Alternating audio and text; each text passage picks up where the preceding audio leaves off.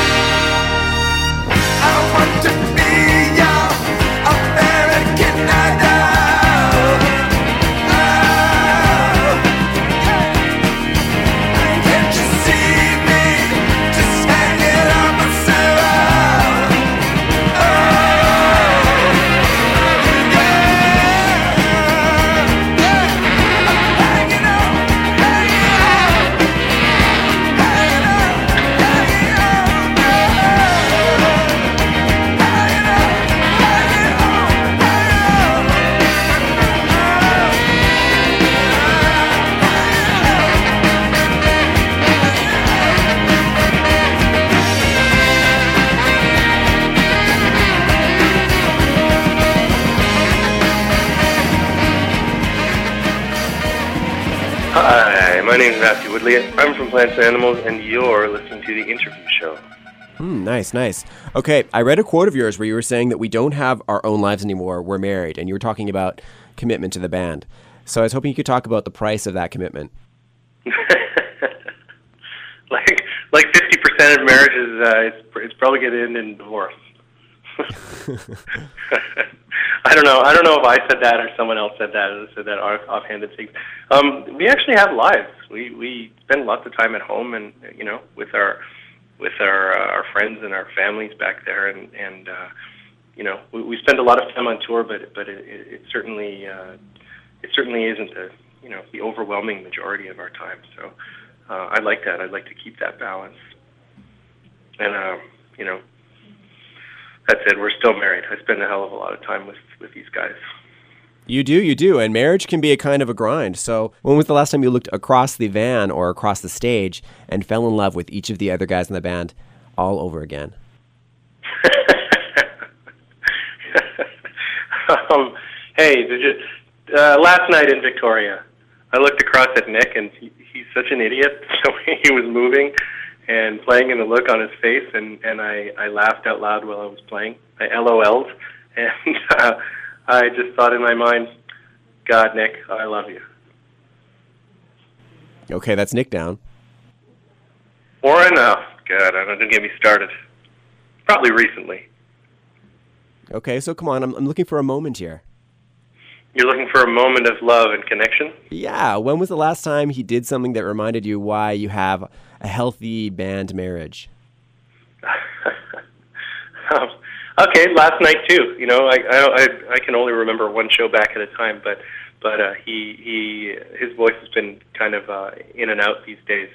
Just just the past past week because he's got a bit of a throat bug, and uh, he went for a ridiculous note last night, and uh, it just fell apart in his throat and then hit the microphone and uh, it caused me also gales of joy. It's nice when you can play a show and and uh, and have laughs laughter by yourself like that. I really like it.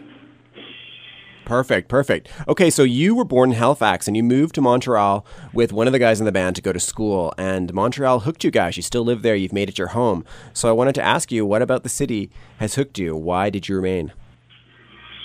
Um, we we both moved there initially for for the same reason, and that was Montreal as much as it was for school. Uh, definitely for me, I've, I've always had a kind of a, when I was growing up, I you know used to go to Montreal with my family a lot or drive through on the way to other places in, in Canada, and I, I kind of developed this this I don't know romantic attachment with the city, even just as a you know an eight year old and a twelve year old. And so when I was 18 and, and had grown up in Nova Scotia and lived uh, all my life there, um, in a very beautiful but very isolated place, I had that typical 18 year old urge to go and live somewhere else.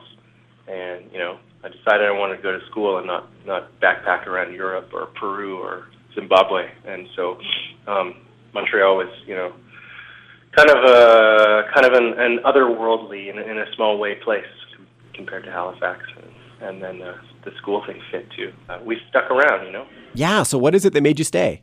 Um, the poutine and the uh, various various. Uh, it's a great it's a great city. It's my favorite city in this country by far. I love it. Um, it's uh, it's an easy place to to to be an artist, to be to make music because it's cheap.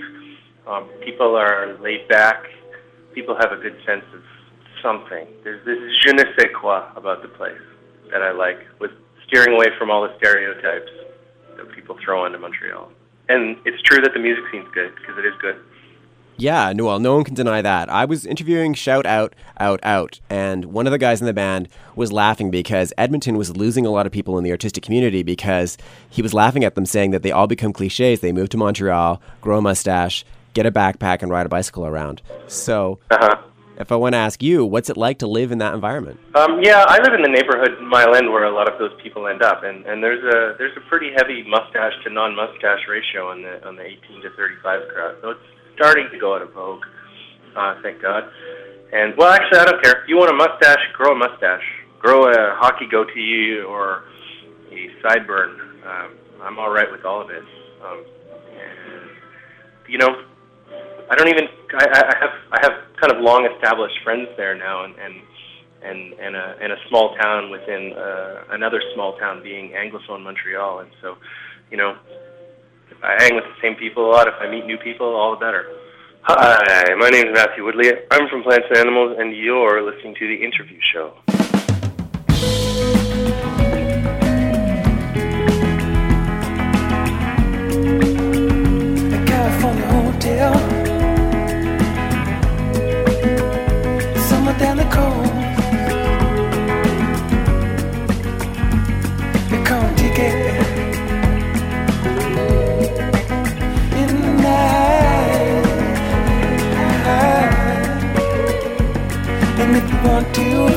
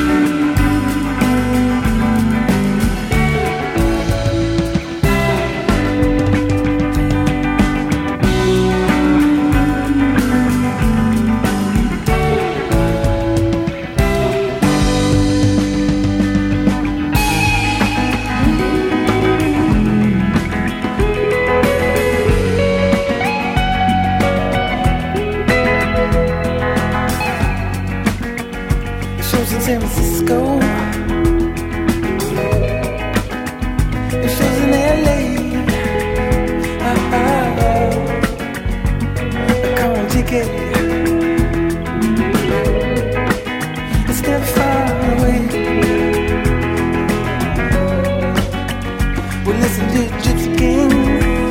Oh, oh, oh. And watch the sun go down. Ah, ah.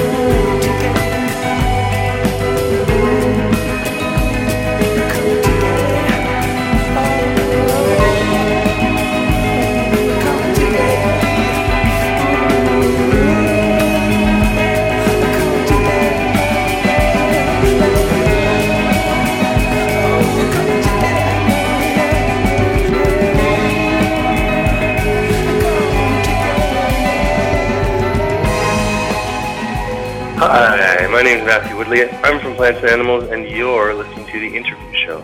Nice. My favorite song on the record is Kon Tiki, and I was reading that that song was inspired by a day that you guys spent on a day off uh, with each other. So, can you talk a little bit about that day? Um, yeah, we, we were with some friends who were living in LA, and and uh, we had a day off, and we uh, drove up the coast looking to rent bicycles and drive around some vineyards and taste wine and have a hilarious time. And uh, due to lack of planning, um, we ended up in a weird kind of inland California town that looked.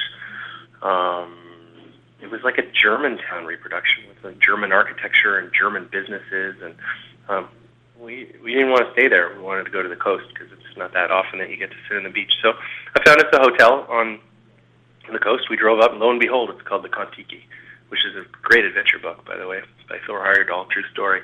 Anyway, we uh, we went to the went to the corner store, bought a bunch of different California wines to sample, and uh, had a had a fun night in this this kind of tacky motel in a tacky town on a tacky beach. Nice. Well, it's made for an excellent, excellent song. Now, a lot of critics have talked about you guys and your transition from experimental music, quote unquote, to your sound now. What parts of your music school learnings have survived onto this record? Um, I think we all spend a lot of time at music school uh, focusing on studio stuff, on electroacoustic studies, as, as is the name of the program there, and a lot of courses we took. So recording, production of weird, that kind of stuff. and uh, I think it was invaluable in, in ear training and in, in being able to to really go inside a you know a sound and and and know what it's composed of. You know, start to hear the the timbre of of something and, and the different frequencies and and uh, for me that's that's the number one thing I took from it all. I think was uh, not o- not only just a kind of an openness in hearing, but but maybe a more developed hearing from from practicing. You know, making your ears as an instrument get better. The experimental side of things. Um, I'm not too connected to it anymore. I, I wasn't even then. It was more just a kind of interesting exercise. So, if you had to take something on the record, pick a song or or what have you, what can you identify in the record that still harkens back to those days?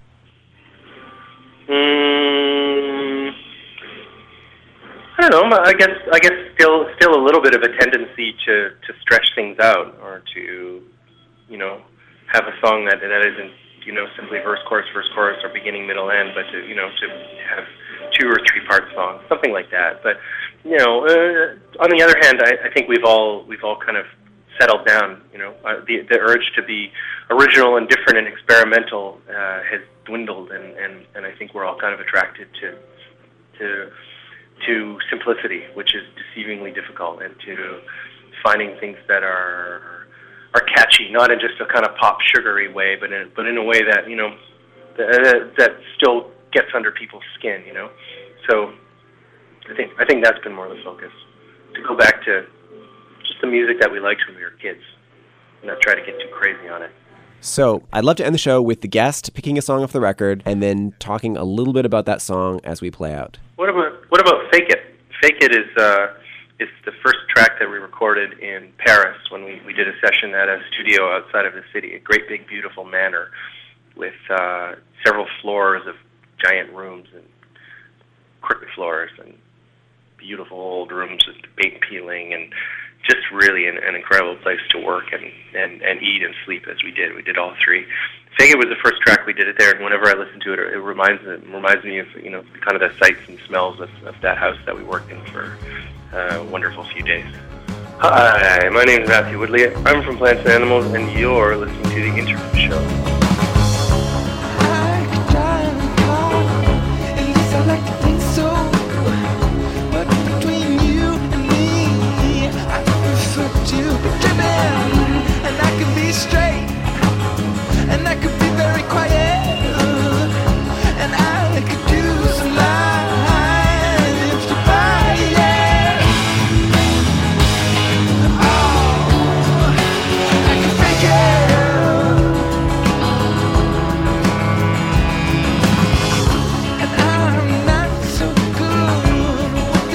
冒险。